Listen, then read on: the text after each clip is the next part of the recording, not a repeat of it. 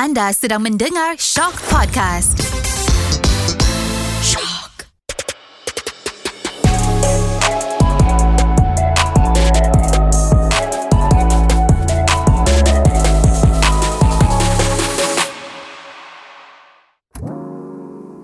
Hello, hai, saya Mirul Aiman dan anda sedang mendengar Celebrity Podcast Mirul Aiman.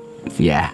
Okay, uh, first of all, Mirul membesar tiada peluang dan ruang untuk bermain dalam industri ni. So, Mirul tak pernah terfikir yang I can be here but I believe that I have a mission to do more art untuk berkarya. Jadi hero remaja tu is the only way untuk I pergi masuk ke industri. Masa ketika I masa sekolah dulu, masa sekolah, masa zaman I budak-budak, I tak pernah ada peluang tu. I tak ada pernah ada ruang, ada peluang untuk berkarya, untuk play in acting punya field. So, I tak beberapa explore bahagian tu. Bila I dah masuk ke Face University, I found that yang I ni sangat-sangat minat untuk bermain di hadapan kamera. So I started with modelling scene lah which is I used to uh, photo shoot a runway for some street branding and bila I dah achieve yang I rasa macam okay lah aku dah okay bila dah main dekat dalam film ni aku rasa macam aku nak put emotion pula kat dalam film ni in front of the camera. So I tak tahu I tak tahu macam mana I punya ability untuk bermain di hadapan kamera. So I go to a theatre class.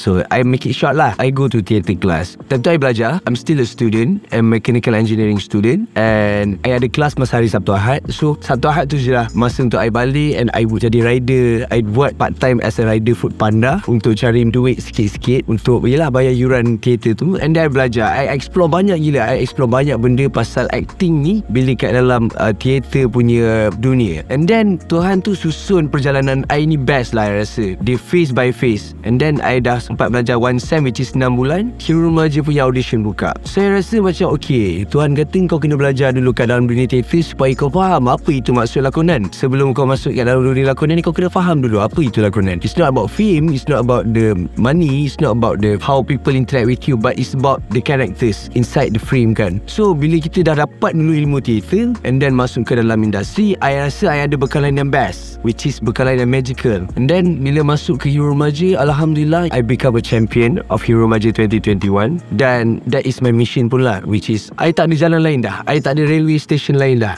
untuk I masuk dalam industri. The only lane yang I nak masuk dalam industri is Hero Maja I tak tahu nak tembuk dekat mana dah tempat I untuk masuk industri. So Hero Maja is the place untuk I masuk ke dalam industri. So yeah, this is it. Sampailah sekarang I bertapak beberapa fees saya dah buat from Malaysia. And yeah, the story is going on.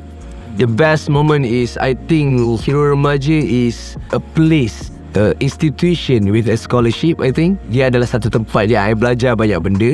I challenge banyak benda. I challenge what yang I selesa apa yang I selesa dan apa yang I tak selesa. I belajar macam mana I nak tingkatkan skill I dalam maturity I dengan orang-orang industri dengan how to PR with industry people.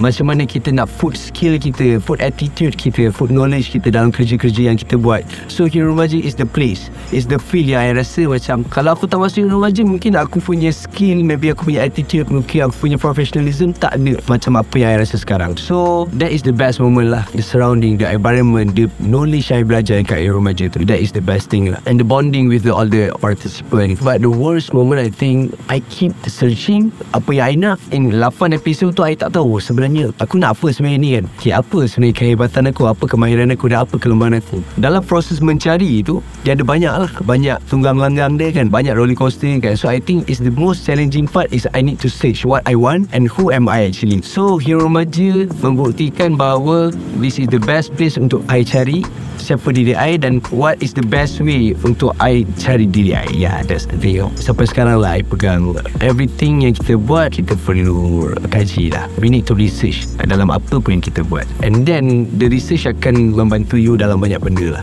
Dia bukan membantu you dalam objektif yang you rasa je. Dia akan membantu you dalam banyak aspek. Which is benda tu Tuhan je tahu. You just need to prepare, you just need to do homework and selebihnya positivity will come to you lah. Yeah. Hello guys, jangan lupa untuk dengar next episode because Mirul banyak sangat nak share macam mana seorang Mirul Aiman bergerak uh, dalam hidup ni sebelum masuk dalam industri. So, Celebrity Podcast Mirul Aiman.